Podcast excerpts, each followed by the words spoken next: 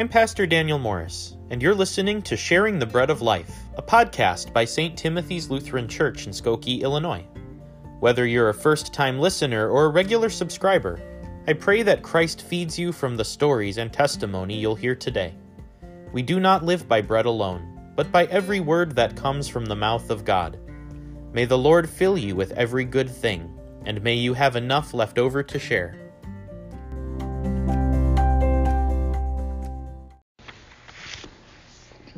A reading from Revelation. Look, I am coming soon. My reward is with me, and I will give to each person according to what they have done.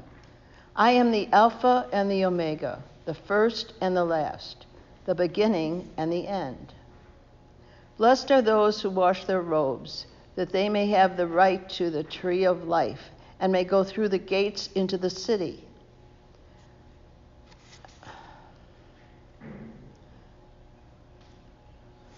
Outside are the dogs, those who practice magic arts, the sexually immoral, the murderers, the idolaters, and everyone who loves and practices falsehood.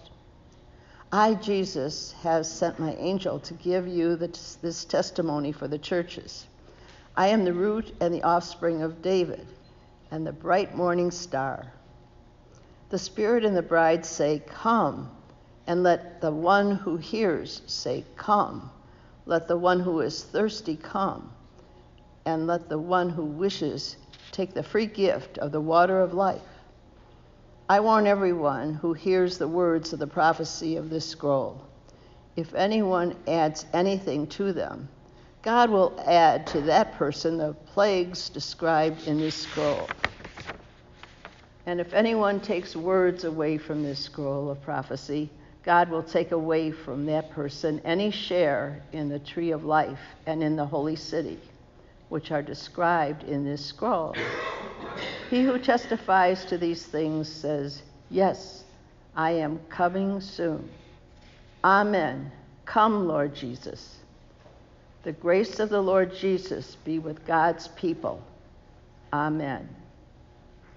Word of God, word of life. Thanks, Thanks be to God. So, in the reading from Revelation this morning, the lectionary sanitized the reading and cut out all of the scary pieces. So, I put the scary pieces back in because we don't live in a sanitized world. Perhaps now, even less than ever. I received an eternal damnation threat in the mail the other day. I get these threats every so often from confused Christians who see themselves as faithful do gooders. This particular piece of mail quoted a verse from Revelation. Apparently, our congregation is like one of the misguided churches at risk of eternal damnation in the final judgment. With so much at stake, I did the only reasonable or thing any reasonable person could do. I asked JR to send it through the paper shredder, where all hateful and fear based propaganda goes. Such tactics have often been used to manipulate and coerce people to convert. Many interpreters treat Revelation like a magic eight ball predicting God's coming wrath. However, Revelation was not written to scare people into discipleship. Revelation was written to reassure the faithful that God was with them in a world that was against them. This book does not translate well into white, middle, and upper class culture because it was written for the oppressed. It was written for those who faced a violent death for speaking the truth and for those who would be buried in forgotten, unmarked graves.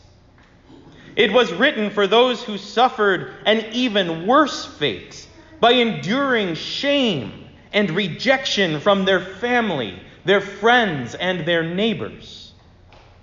It was written for those who suffered wrong and abuse with no recourse and no hope for justice we must approach the book of Revelation from this perspective. Anyone who reads Revelation quickly feels the weight of the author's angry helplessness in the face of grave injustice.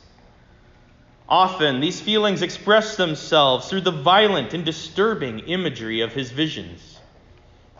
Acknowledging such a book as an authoritative spiritual writing disturbs many people, particularly at a time when hate speech and hate crimes are on the rise. We are right to be disturbed. Let's be clear that the authors of Scripture are captive to sin and prejudice, just like you and I are. However, let us also be clear that the fundamental message of Revelation is the message that Christ is God's final word. It is the promise that righteousness will conquer sin, that evil will be brought to justice, and that life will swallow up death. It is the assurance that all of God's promises to us will be fulfilled, bringing joy and life beyond measure. Such a message is a spring of life giving water bubbling up in the violent, harsh climate around us. Lately, I've been feeling the weight of the world's injustice. Perhaps you have too. I can't begin to describe my outrage over the arrest and the deportation of student pastor Betty Rendon and her family. I cannot begin to express my grief over the raise of hate crimes and the manipulative and malevolent speech against the Jewish people and the endorsement of such language by certain Chicago area clergy.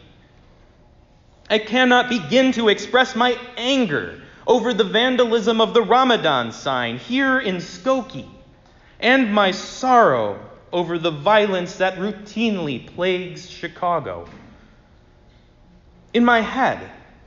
I know that God sees all of these injustices and that God will act. In my heart, I am filled with doubts and questions that have no satisfactory answers. It can be tempting to believe that God turns a blind eye to evil deeds. It can be tempting to stop trusting God or even to give God credit for evil when we suffer extraordinary heartache. We need to hear the good news of the gospel more than ever when these temptations tug at our hearts. We need reassurance that God is righteous and we need to hear God's promise that justice will be served.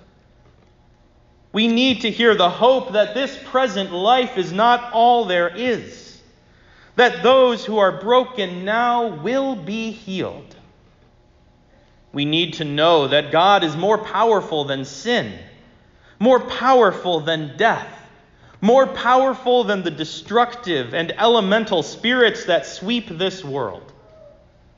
Such is the good news and the promise of Revelation. Jesus says, I am the Alpha and the Omega, the first and the last, the beginning and the end. Christ is the origin of the cosmos, and Christ is the destination. All things were created through him and all things were created for him. He suffered the fullness of evil and injustice on the cross. However, they could not prevail against him. He transformed what was evil into blessing.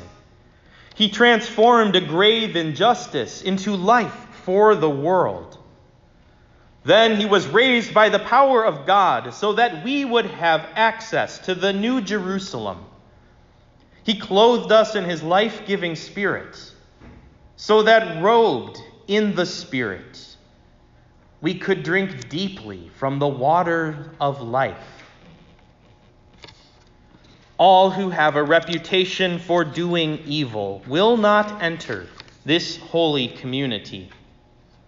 All who are clothed in spirits other than God's own spirit will not draw near it. All who are irresponsible in their most intimate relationships will not threaten it. All who do violence to others, all who trust something other than God, and all who cover up the truth with lies will not be found in it. The New Jerusalem is a community of justice, a community of truth, a community of transformation and a community of salvation. It is a community of life without fear and life without limit. A community where eternal life flows freely without restraint. The invitation to this community is less like an eternal damnation threat than it is like an invitation to a wedding feast. The bride, who is the new Jerusalem, will become one flesh with the Holy Spirit. Both speak only one word Come. Come, you who are broken. Come, you who are sinful. Come, you who long for a good word from God. Come, share in the joy of the Spirit and the bride. Come, join in the celebration of life. Receive all that God is giving you as a free gift. Be clothed in the splendid robes of the Holy Spirit. Take your place at the banquet table and drink deeply from waters unlike any you have ever known. It is important to remember that the church is not the New Jerusalem, but the New Jerusalem is present in the church. We glimpse the New Jerusalem wherever the good news of Jesus Christ shelters the vulnerable and challenges lies with truth. We glimpse the New Jerusalem wherever the good news of Jesus Christ brings about the just and the fair treatment of others. We glimpse the good news of Jesus, or the good news of Jesus Christ. We glimpse the New Jerusalem wherever the good news of Jesus Christ brings sinners to repentance and new life. At times, our citizenship in the New Jerusalem will put us out of step with the rest of the world. Do not be discouraged when this happens. We belong to Christ, who has set us free from the laws and the customs of this age, so that we might be governed by the Spirit of the age to come. So come, you who are thirsty. Come, you who desire life.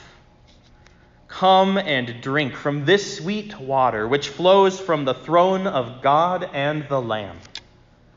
We have something worth sharing.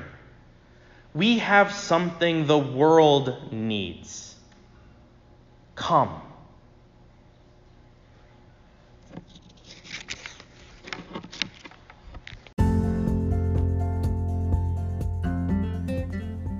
Thanks for joining us for this episode of Sharing the Bread of Life. For more information on the mission and ministries of St. Timothy's Lutheran Church, please visit our website at www.sttimothyskokie.org or like us on Facebook. Check back next week for a new episode. The blessing of Almighty God, Father, Son, and Holy Spirit be with you now and always.